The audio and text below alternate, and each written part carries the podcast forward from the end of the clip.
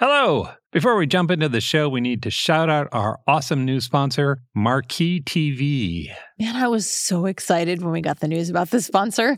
You all might remember from a few weeks ago that I talked about my new Shakespeare project where I'm learning everything I can about Macbeth. It felt like we said the name Shakespeare out loud and the Marquee people appeared and said, We gotcha. it really did. Yeah. In case you're not familiar, Marquee TV is a streaming service they have theater, ballet, opera, documentaries. There's a bunch of behind the scenes content of productions. Basically, it's a fun way to nerd out about the arts. Yeah, it's a streaming service that will take you to the best theaters in the world from the comfort of your own sofa. I've already added so many things to our watch list. Did you know there's a ballet based on the works of Beatrix Potter? I did. They've got a little preview video of somebody dancing around in a somebody, rabbit costume. Peter Rabbit doing ballet. I also added a few hip hop dance shows just to balance out the dancing bunnies. Yeah, hip opera. That's what they call it. They do. It's so fun. Yeah. Mozart's Requiem Yep. from the London Philharmonic Orchestra and a bunch of Shakespeare plays, including Richard II, starring my pretend best friend, David Tennant. And Judi Dench talking about her long relationship with Shakespeare in a master class. Yeah, I love Judi Dench. Sure. But David Tennant. Yeah, that's quite a battle there. Okay, there's a special deal for our listeners. Marquee TV is offering three months of their service for 99 cents. You get three months of all of this good stuff for 99 cents Yeah. with the code SSOP. That cost seems absurdly low to me. Like, first, I expected it to be much higher given the quality of the content, but also 99 cents. You, you can't park next to a theater for 99 cents. Accurate. Also, if you watch Marquee TV, you get to see these shows maybe wearing your pajamas and hanging out with your cat Yeah. or your dog. Yeah. It's a good way to sort of indulge your own curiosity. You can see all the performances of Hamlet, or maybe the first 15 minutes of all of the performances of Hamlet, and you don't have to rope your friends and family into all of that. Or you could watch Richard II over and over and over and over. What's the best angle for David Tennant in Richard II? Trick question, all of them. anyway, you definitely need to explore the website because there is a ton of really fun, fascinating, engaging stuff on there. I went in specifically looking for Shakespeare and I found a ton of other things I wanted to watch. Yeah. You can keep up with what they're doing on social media at Marquee Arts TV. You can visit their website at marquee.tv. That's marquee.tv to get three months of their service for just 99 cents with the promo code SSOP. Bring the arts home with Marquee TV. And now the show. Hello. Welcome to Strong Sense of Place. I'm David Humphreys. And I'm Melissa Joulwan. In each episode, we explore one destination through the pages of five books we love. We search for books that are readable, engaging, opinionated, and tell you about the best. Fiction and non, contemporary and classic, these books help us understand the world and our place in it. We're on a trip around the globe, one great read at a time. Thanks for joining us.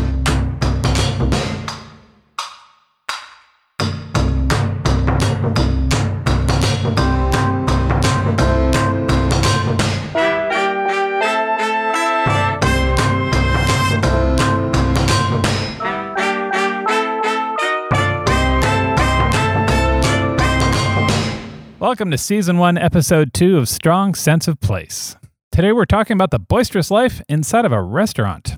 So, restaurants are thick with atmosphere and story and backstory. So, let's talk for a minute about what makes restaurants so great for storytelling. Well, I should tell everyone that I grew up in my dad's restaurant. We lived in rural Pennsylvania, and he owned a roadside diner that also had a more formal dining room and a bar and a motel attached. And my Sexy. it was great. Yeah. My earliest memories are being there at the restaurant, and he owned it until I was a senior in high school. So, all through my childhood and teenage years, I ate there. I hung out with people who worked there. I had every job imaginable in a restaurant, but I bet you can't guess what my first one was. Dishwasher? It was not dishwasher. How When old I- are you? When I was 12, Yeah. I was the bookkeeper because everyone knows people who love to read and write stories are really good with numbers. yeah. I feel like this is so your dad could set up plausible deniability. But then I moved on from there to, in fact, being a dishwasher with my best friend Renee on the weekends. Oh, that's nice. That's also where I developed a very strong crush on Vince Morgan, the other dishwasher. I was not a waitress at my dad's restaurant, but I did waitress later at another restaurant in town. I worked as a hostess and at the checkout at the cash register.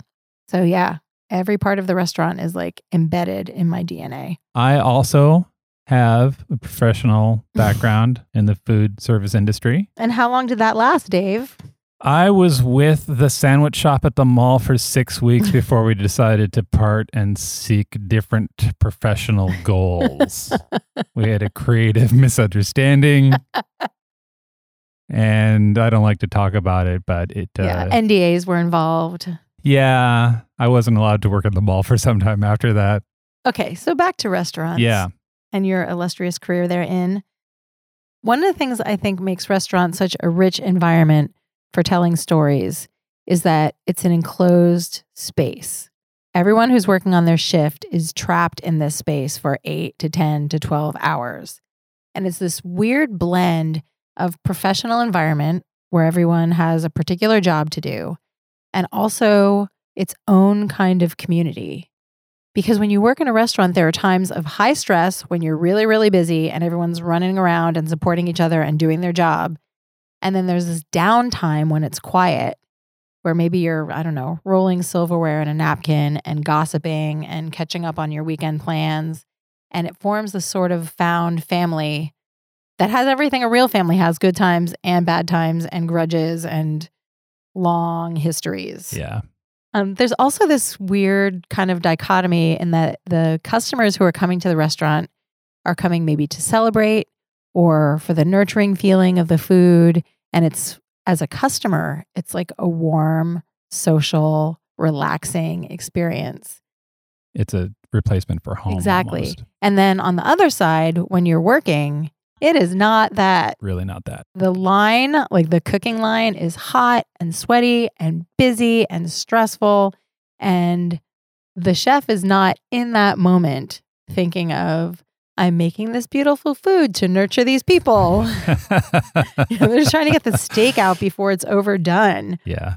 Finally, I think the last thing that's really interesting about restaurants is that there's both a sort of tribalism of the people who work in the kitchen and the people who work in the front of the house and their different relationships with the customers. For sure. Because the front of the house is trying to project warmth and control and style and sophistication. And the back of the house is screaming and trying to get the plates out. And And then there's also that in the kitchen, particularly I think in high end kitchens, there's a very clear hierarchy, almost a military approach to how things get done.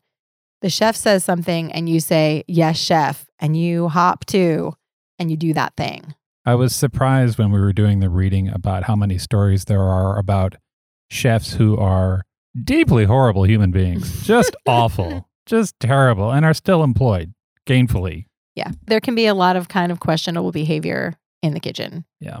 Before we jump into our two truths and a lie, I just want to read this quote from the amazing Anthony Bourdain Yes. and his book Kitchen Confidential because I feel like he really kind of captured what it's like to be in the kitchen. I want to say if you're looking for something to read that's set in the kitchen and you haven't read Kitchen Confidential, go you do that now. there. Yeah. We're not covering that book in the podcast because it seems so obvious. But I will start with this quote from him to kind of set the tone for what we're talking about today. And he's talking about the chefs in the kitchen. In the kitchen, they were like gods. They dressed like pirates. Chef's coats with the arms slashed off, blue jeans, ragged and faded headbands, gore covered aprons, gold hoop earrings, wrist cuffs, turquoise necklaces and chokers, rings of scrimshaw and ivory, tattoos, all the decorative detritus of the long past summer of love. That's such a great paragraph. That's such a, and a really nice metaphor because it's like that, right? You're in the kitchen. It is your small, swarthy gang against the rest of the world. And that is the only way you are going to get through that dinner service is if everyone is committed to that goal. So, as you know, uh, since the 40s, when we started this podcast, we have started everyone with two truths and a lie about a particular setting. So, we're going to do that now. I'm going to say three statements. Two of them are absolutely true, one of them completely fiction. Mel does not know which of these are true. I'm ready for the challenge. All right, here we go. Statement number one The busiest day of the year for restaurants is Valentine's Day. Statement two Every month, nine in 10 American children eat at McDonald's. Nine out of 10. Nine out of 10 every month. Statement three The world's largest restaurant seats more than 6,000 people. so, three, two of those statements are true, one of them is not. they all sound like outrageous lies. okay. Valentine's Day, busiest day of the restaurant year. Oh, if that nine out of 10 children eat at McDonald's thing is true, that's going to break my heart a little bit. Okay. I'm going to say that the one about McDonald's is not true. I think it's less than nine. It's nine. Nine out of 10 American children eat at McDonald's. McDonald's does crazy business. If you uh, stacked up the number of Happy Meals McDonald's sells in a single day in the United States, you'd have a tower rising 300 miles into the sky. Uh, Okay. also, because of Happy Meals, McDonald's is the largest toy distributor in the world.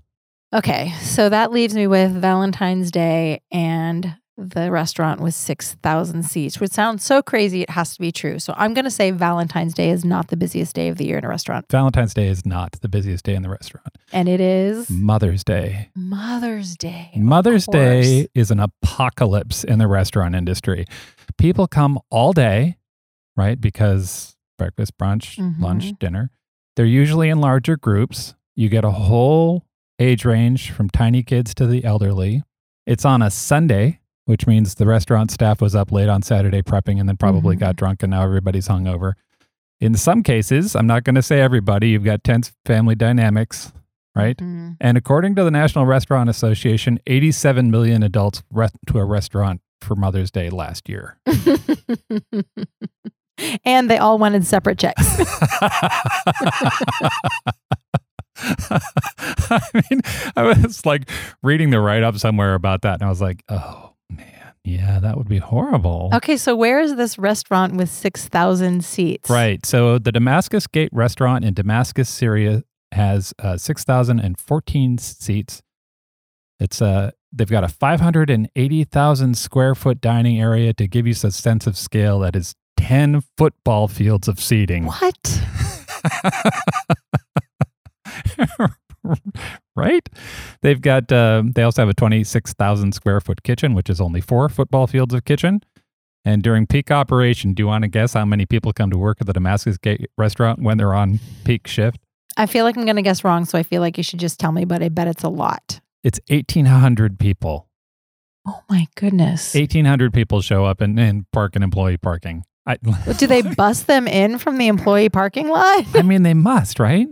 The restaurant has features like waterfalls, fountains, and replicas of archaeological ruins of Syria, and they have six culinary theme sections for Indian, Chinese, Arab, Iranian, Middle Eastern, and Syrian cuisine. Wow. I'm literally sitting here with my mouth hanging Isn't that open. amazing?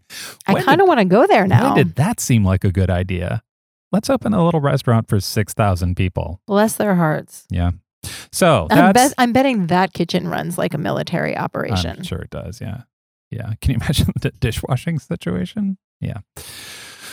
So that's two truths and a lie. That was a good one. Thanks. Let's talk about book number one.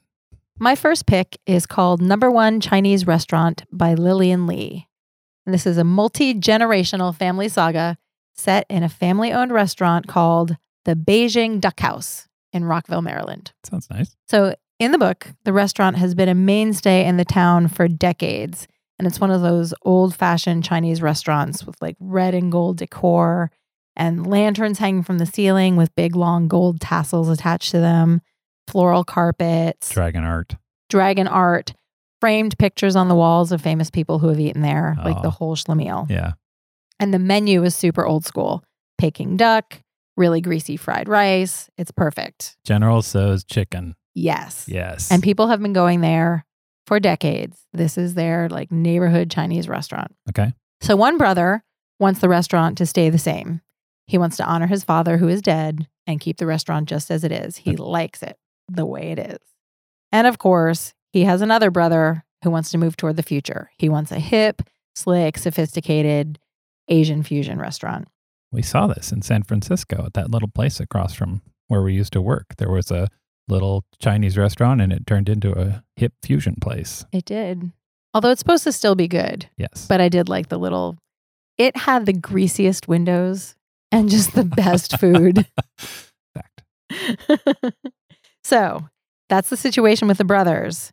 And then disaster strikes. Dun dun dun. What happened? I'm not going to say what it is. That Oh, gives it away. okay. But a thing happens Was with a capital? T.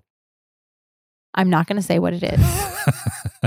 that will ruin it for our listeners. Okay. But a big thing happens and it affects everyone in the restaurant the brothers, all of their family members who work there, and the staff. And the staff have worked in this restaurant for like 30 years. yeah. They are professional waiters and waitresses who have a long history with each other and the restaurant.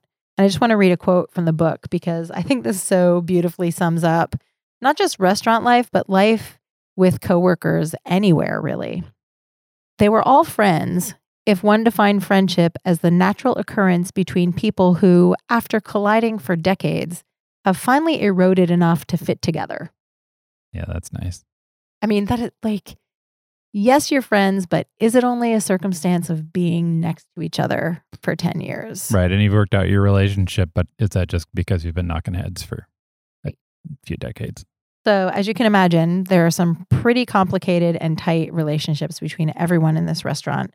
There are romances, there are old grudges, lots of long-time loyalties, and allegiances that have kind of shifted and changed over the years. So, it is ripe for human interaction. So, this little restaurant completely reminded me of a Chinese restaurant that we used to go to when I was a kid. As I said, I grew up in rural Pennsylvania, Yep. and the closest city was Reading, which is about half an hour away. Yeah. If you Google Reading, you will see it is not a large city. But to us, my brother and I, who was younger, it was, ooh, we're going to Reading, we're going to the mall, we're going to the Chinese restaurant. And the Chinese restaurant was just like the one I described in the book, with one awesome addition. In the middle of the restaurant, there was a koi pond in the floor with trees around it and a little arched bridge that went over the pond that was big enough for little kids like us to walk on. It was amazing. that sounds great. it was magical. So you can stand on the bridge and look down and see the fish swimming under. yes. That's nice. And we always ordered the poo poo platter. What's the poo poo platter? You've never had a boo boo platter? I've, I've never had a poo poo platter. Okay, number one, it's the funniest thing you can say if you're like eight years old. Obviously. Yes. And number two, it's every appetizer on the menu served at once. Oh. So it came in this big wooden bowl with little indentations, and in each compartment was a different appetizer. So egg rolls, fried shrimp, these little gold foil packets with chicken inside, Dumplings. dumplings, skewers of meat, and in the middle was a sterno jar with blue flames coming out of it. So you would eat your meat on a stick first, and then you could use the stick to heat up your other appetizers over the blue flame. That's fun. Also, the name poo poo platter. Plus, you're eight and there's an open flame on the table, and you're Yeah. like, I mean, everything about it was fantastic. yeah, I mean, as you can imagine, reading this book pretty much makes you hungry all the time. right. And I feel like it really nails what it's like to be in a family owned restaurant. There are these like really intense friendships. There's goofing off when it's not busy. There's cliques. There's the division between management and the floor staff. Like there are a lot of politics going on underneath the surface. And I feel like the author Lillian Li just captured it beautifully. She said that she worked in a Chinese restaurant before she wrote the book, and she only lasted for a month Yeah. because it made her so lonely to work in the restaurant because the customers would just look right through her and her coworkers. Yeah, of course. She told NPR, the customer is always right, which means you par- partially forfeit the ability to advocate for yourself or your humanity day in and day out. Yeah. So after she quit, she started graduate school And while she was in school, she kept thinking about her experience at the restaurant and what it would do to your personality and your outlook on life if you didn't leave. If you stay there year after year, decade after decade, what would that do to you and your relationships? And that was the impetus for writing this book. So I was really invested in these characters as people. But the other thing I loved about it is that a lot of things happen. It's not just a character study, it's not just to look at their relationships. Stuff happens that is really exciting. It's a little bit like a soap opera, but with genuine emotion instead of melodrama. That sounds great. I also really like that it's an immigrant story in that it explores what it's like to be both inside and outside of the culture that you're living in. This Chinese restaurant has a lot of Chinese customers, but also non Chinese customers, and everyone who works there is Chinese. So they've formed their own community where they've kind of recreated some of their culture kind of in this bubble, but in Maryland. So there's a lot of interesting insight into what it's like to be in one culture, but also still be in another yeah, culture. to be in a culture, but not a part of it. Yeah. I'm not the only one who liked this book. It was named a must read by Time, BuzzFeed, The Wall Street Journal, Fast Company, Village Voice, and a little someone you may have heard of, Oprah. Wow. After reading this, if you're curious about Chinese food and Chinese culture in America, I would also recommend the nonfiction book Fortune Cookie Chronicles by Jennifer Eight Lee, which is all about how Chinese food became so ubiquitous in the United States. Her middle name is Eight. Her middle name is the numeral eight. That's cool. It's very cool, and I did not know that was a thing you could do. Anyway, that is Number One Chinese Restaurant by Lillian Li. Dave, what was your first pick? My first pick is a book called Last Night at the Lobster by Stewart O'Nan. It's a fiction, a novella almost. It's really short, it's 160 pages.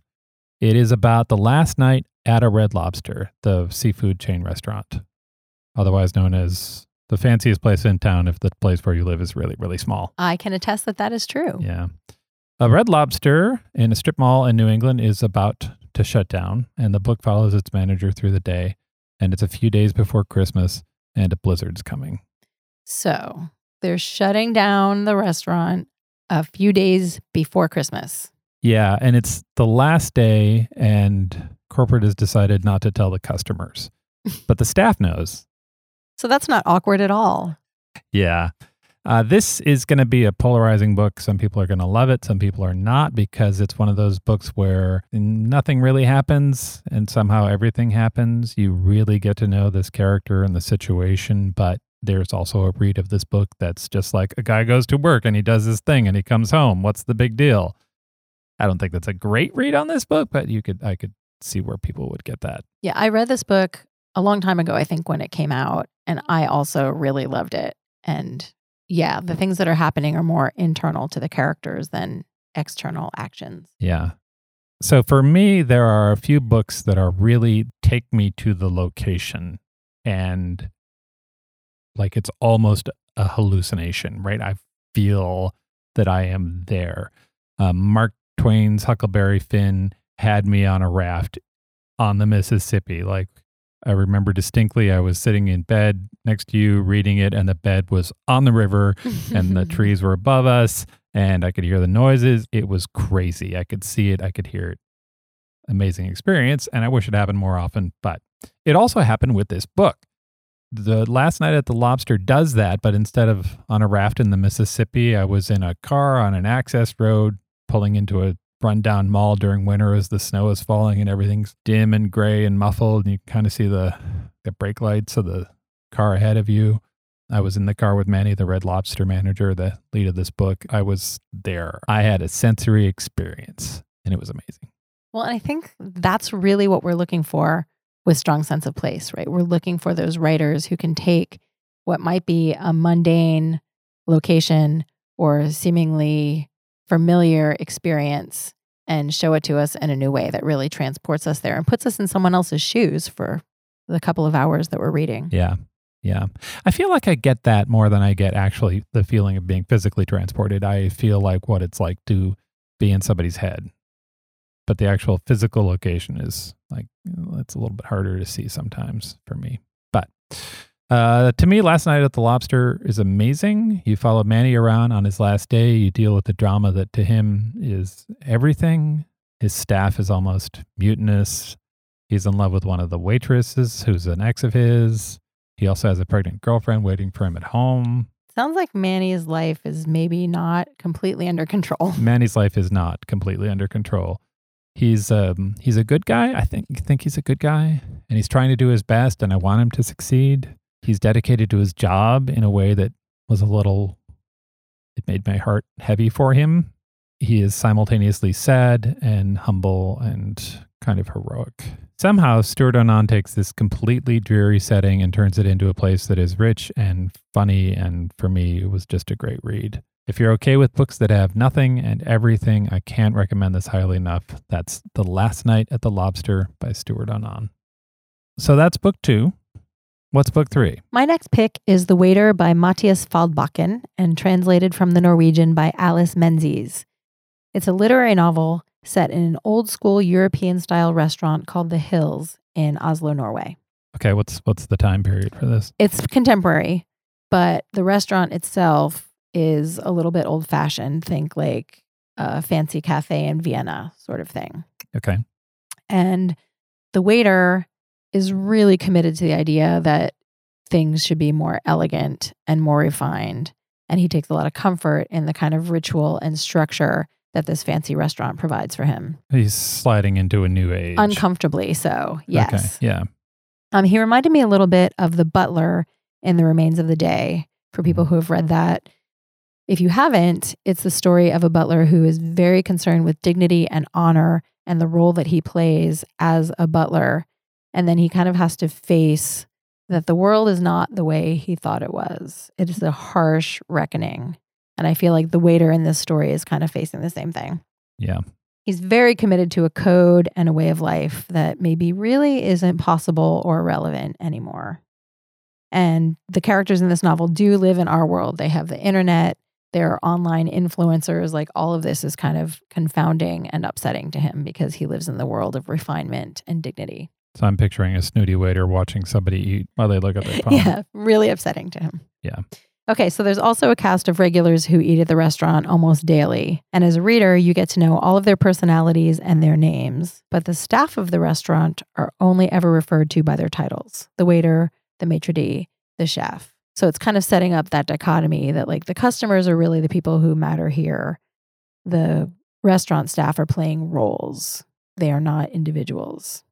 As a reader, you get to know their individual personalities, but it's kind of showing what that world of the restaurant is like. But the story is told from the waiter's perspective, It is right? So that's the way he views them. Yes. Yes. Okay. So everyone is going about their business. They're politely ordering and keeping their conversations at the appropriately hushed tones. And then one day, a new customer arrives, a young woman, and she disrupts everything. Oh, The waiter completely loses his footing. It is a major bomb for him. no. Is it funny or is it? It is both. It is both Okay. funny and sad. all there are parts of this book that really made me laugh. And there are parts of it where you're like, your heart aches a little bit because things are changing for him and it's not super comfortable. Yeah. It's not for everybody. I think that just about anyone would like number one Chinese restaurant because there's so much you can relate to in that story. And this book is definitely quirkier. It reminded me as if Wes Anderson took one of his movies and turned it into a novel. Okay. Like- so sort of highly stylized and old worldish and Quirky and maybe a little weird. yeah. smart. So I could also imagine some readers complaining that nothing happens because the bulk of the action is the mundane tasks of the restaurant taking orders, talking about the menu, serving food, pouring coffee. But the waiter is actually a very funny narrator. Oh, okay. He is super into being a waiter and he's convinced that he's superior to everyone in many ways. And he is very self important. So while he's doing his waitery tasks, he's also going on flights of fancy about all kinds of things. Coffee. He goes on a riff about coffee, what coffee means to people, what the coffee ritual is like, what his coffee ritual is like. He does not approve of decaf, like that kind of thing. um, he riffs on transportation and how transportation is what makes the restaurant possible because food comes from all different places and cars bring the people to the restaurant and he's Yeah. just off on these flights of fancy And you're either going to be really into that and go with him on that ride, or you're going to be like, what is this bozo talking about? Right. I thought it was really, really well done. That sounds good. And it's to me, it's really what it's like when you're working in a restaurant and you're doing the same task over and over and over. Yeah, you're on autopilot. You're doing a repetitive thing, but your brain is taking a walk. Yes. Trying to find a way to amuse yourself. And for him in particular, I think he's not only trying to amuse himself, he's trying to demonstrate to himself that he is smarter and superior, even though he is serving these people. And now there's this woman who is disrupting everything and interrupting his physical flow and also interrupting his mental flow. It's worth noting that the author comes from an artistic family. He is a contemporary artist himself and he shows at a gallery in New York. Wow. Yeah. So I think he's really smart and he has a lot of things to say in different ways about the world. Yeah. This story is a little bit more head than heart, but I really liked it and it did make me laugh. Yeah. Wes Anderson has that kind of thing too, where it's a little, it's funny, but you're like thinking, that's funny instead of laughing out But then there's also moments of sweetness and tenderness that kind of got me. So that is The Waiter by Matthias Faldbakken. But I'm going to cheat before I hand off to you and mention another book, which I was really torn about if I was going to talk about The Waiter, which obviously I loved, Mm. and The Dishwasher by Stéphane Larue. Oh, there's a series. yeah. The waiter, the dishwasher, The the, maitre d'. yeah. yeah. I really, really enjoyed The Dishwasher as well. It takes place in an upscale restaurant in Montreal, and the hero, the dishwasher, is struggling to get his life together because he has a gambling addiction, which he is fighting really hard to overcome. You never hear about psychologically stable dishwashers. Anyway, it's a really cool look at how the kitchen in a fine dining restaurant works. And he is kind of the definitely the lowest man on the totem pole, but he kind of helps out in the kitchen sometimes and kind of moves up, if not in the titled ranks, at least in the esteem of the other people in the restaurant while he is trying to overcome this gambling addiction. It's a coming of age story and it has a lot of insider details about what it's like to work in a restaurant. And that is The Dishwasher by Stéphane Larue. so those are books three and three and a half Because I'm a cheater. because you're a cheater, known book cheater. The next book is Restaurant Success by the Numbers by Roger Fields. This is a nonfiction book about how to start and operate a restaurant written by an accountant. I bring people cool contemporary artists, and you're giving us accounting. That that is exactly what happened. So, based on your reaction, I'm going to justify this selection a little bit. Not everyone's going to read a book on restaurant management. Totally get that. But when we said that we were going to cover restaurants, I really wanted to read a book about how restaurants work. And this is the closest thing that I could find to a book about how restaurants work. And I think I wanted to know how restaurants work for two reasons. First, in general, I like hearing about how things work. Um, it changes the way that I see things, and a restaurant is uh, like a really complicated system that I think most of us take for granted. And two, uh, you and I have had ideas about restaurants before, and I was curious about what it would take to make one of our ideas go. Toast and chocolate, the dream that I don't want to let die. Yeah. Yeah, we had a dream about a coffee shop that had artisanal toast of different kinds and then also chocolate. And I think mostly for me, the thing that I love about that is the smell would be fantastic. It would be so beautiful Yeah. and comforting. yeah, that. So it turns out there's a lot to running a restaurant. Shocker. Yeah. It turns out there's a whole lot. There's, for instance, deciding on your concept, which we've already done. So Well, and that's really the fun part. That's the fun part. The fun stops there. fun line is like firmly drawn right after the concept. Well, and then eating the samples. so there's designing your concept, there's making the menu, there's finding a space, there's designing that space, which I would also be a little bit fun. But there's uh, designing the kitchen and the flow, and then there's telling people about your restaurant, and then figuring out what items on your menu cost you and what you can sell them for. That part does not sound fun to me. no, Pricing. No. No, it was interesting, but yeah, not fun. Hiring your staff and getting legal advice, and worrying about your inventory. All of that is touched on in this book, and it seems completely daunting. But at the same time, the book took the idea of running a restaurant and made it seem like something that can be done. It's something that people do, obviously. Yeah, we Lots see people doing people it do every that. day. Yeah. It seems very stressful to me though. And like I grew up at my dad's restaurant and I was not aware of all of the machinations really of keeping that place running even though I was there. Yeah. Like I was hanging out with the people and talking to them about the customers, but I was not aware of the inventory and I did not go in the basement where they stored stuff. As a dishwasher, there were certain things that I was supposed to do in the basement and I was just like, nope. Yeah. Yeah, so that's why I liked reading this book is it kind of took the everything that's under the under the sheet and just was like, here it is. So, I found out little details that I thought were really interesting, like for instance, of every dollar spent on food in the United States, 47 cents of that is spent in a restaurant. Wow. So almost 50% is restaurant food. Yeah, Someone is eating at restaurants way more than we do. it's true. It's true. Uh, I also found out that square and rectangular tables turn over faster than round ones. Whoa. Isn't that weird? Psychology. like, why would that be? when I had my first job after college at an advertising agency, I wrote an advertising pamphlet for a China company that explained the psychology of color to help restaurants choose what color plates to have in their restaurant. Yes, that's another thing. Going through this book made me realize that you can, and people have, taken deep dives on any little tiny bit in this. Like, what's the proper restaurant flow?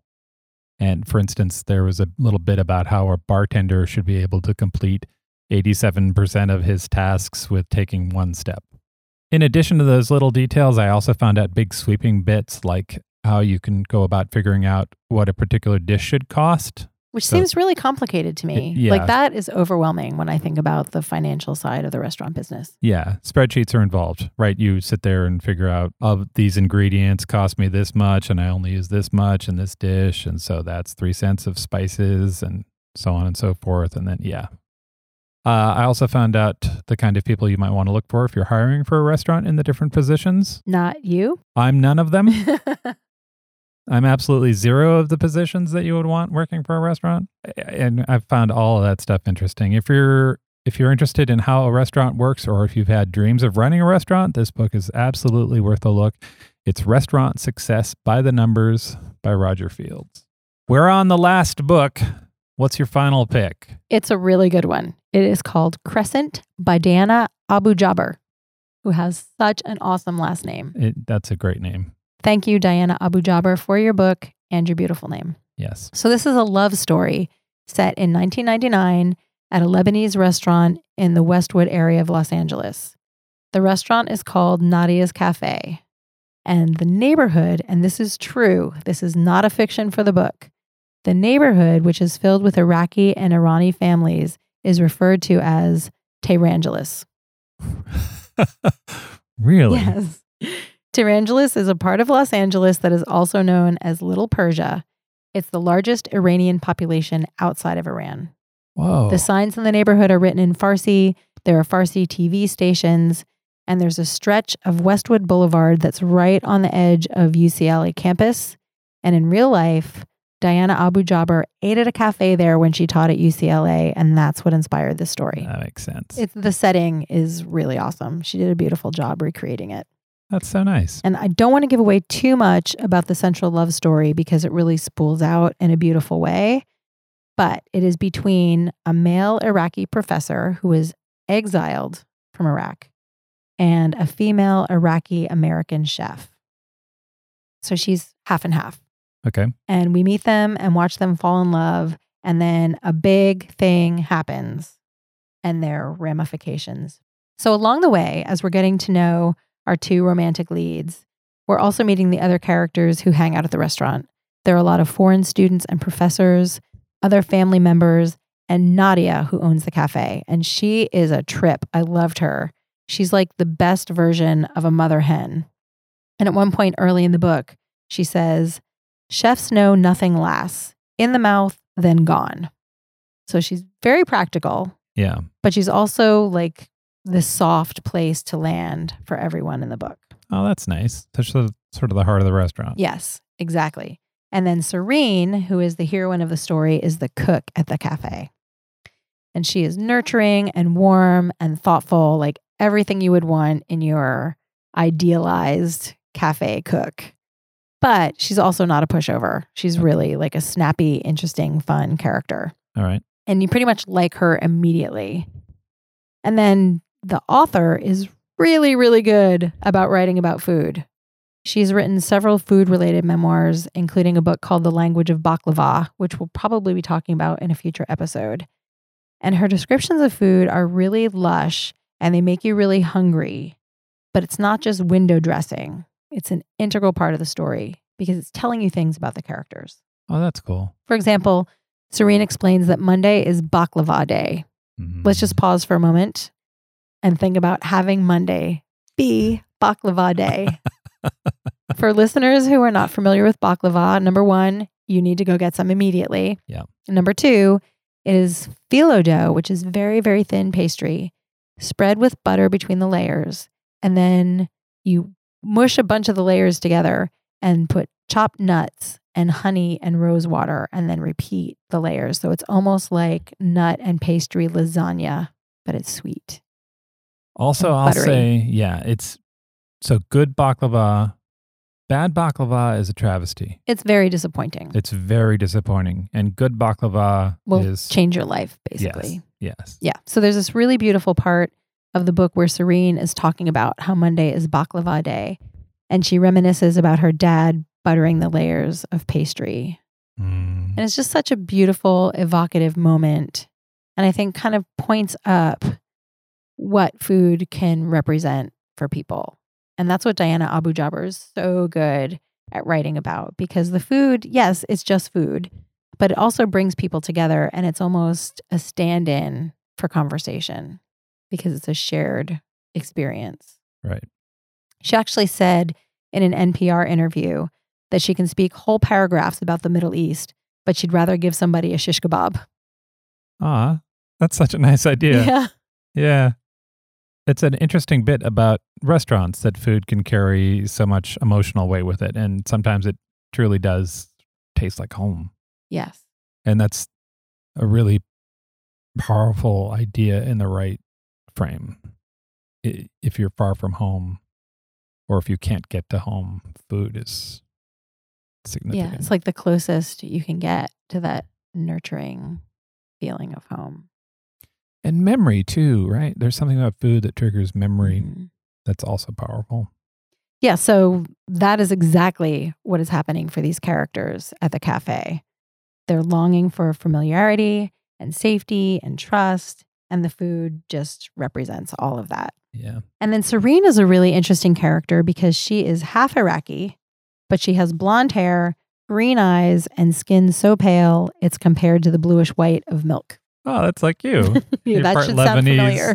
part Lebanese, but blonde and green eyes and skin like milk. that is correct. Yeah. People are looking at my picture now and being like, she doesn't have blonde hair. Um, yeah, Yeah. that is the magic of hair dye. right. I am naturally blonde. I'm 22% Lebanese, according to 23andMe. Very specific percentage. Yes. And I grew up, I grew up thinking of myself as half Lebanese and half Italian because my mom is Italian and my dad is Lebanese. But my There's- grandparents also have other stuff going on. So I'm a mutt, but I'm 22% Lebanese. And my great grandmother emigrated to the United States from Lebanon. So I grew up eating homemade stuffed grape leaves and hummus and kibinai, which is the raw version of kibbeh, which is a little bit like beef tartare, but with Middle Eastern seasonings in it. Not Dave's favorite. Yeah, not my favorite. I like some of the other foods that you mentioned a lot better. Yeah. It's not for everyone. Yeah. So I grew up being really envious of my cousins because they had olive skin and dark hair. Because nobody anywhere is satisfied with the way they look. Well, and to me, they looked like they belonged more in a Lebanese family. And that's kind of a thing that Serene is juggling in this book, too. She is struggling with her identity, questioning where she fits in because she does feel really American, but she also wants to embrace the Iraqi side of her heritage. Right. So it's kind of quiet story, but it tackles really big issues around identity and what it's like living in exile and how dictatorship affects people on an actual personal, intimate level. Yeah. Yikes. Dictators. So, for example, in the story, we see how a news story about Iraq in the Iraqi paper is covered in a way that's really different from the way it's covered in the American paper. Of course. And so the students and the professors come to the cafe and they're eating the foods from home and they're reading stories about what is happening to their families in Iraq. And it's a really powerful way for us as Americans to see what that immigrant experience is like. yeah. But it is not all super heavy politics. That's just one small aspect of the story.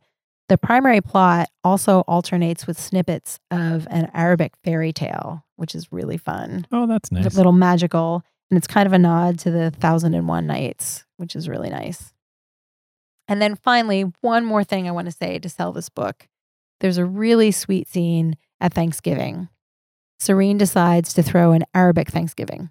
Okay. So she stuffs a turkey with rice and lamb and pine nuts. And then all of the customers and the staff from the cafe also bring food. So there's the cranberry sauce, like dumped out on the plate that's still in the shape of the can because someone really likes that. And there's an American pumpkin pie with whipped cream. But then there's also lentils cooked with tomatoes and greens with vinegar. So it's a big melting pot Thanksgiving of both sides of her culture. That sounds delicious. Yes, it sounded really good. And then Serene's uncle stands up and makes a toast. And I'm going to end my description of this book with the toast because it's really beautiful. Okay. Here's to sweet, unusual families, pleasant dogs who behave, food of this nature, the seven types of smiles, the crescent moon, and a nice cup of tea with mint every day. Satin. Oh, that's so nice. And that is Crescent by Diana Abu Jaber.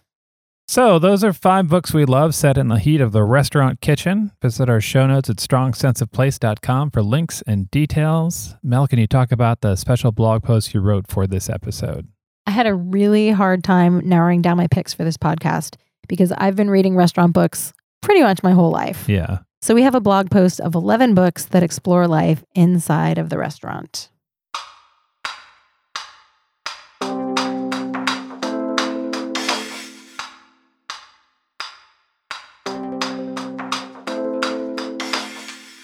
Thank you for listening to Strong Sense of Place. For more on the books we discussed today, visit our website at strongsenseofplace.com. Be sure to sign up for our free weekly newsletter. It's packed with our favorite book and travel related things. And please follow us on Instagram where we are at Strong Sense of for photos, illustrations, short book reviews, and more bookish fun. If you enjoyed the podcast, please rate it, review it, and tell a friend. And don't forget to subscribe so you never miss an episode. Mel, what are we covering in our next show? We're heading to the land of the midnight sun, Japan. Fantastic. We will see you then. Thanks so much for listening.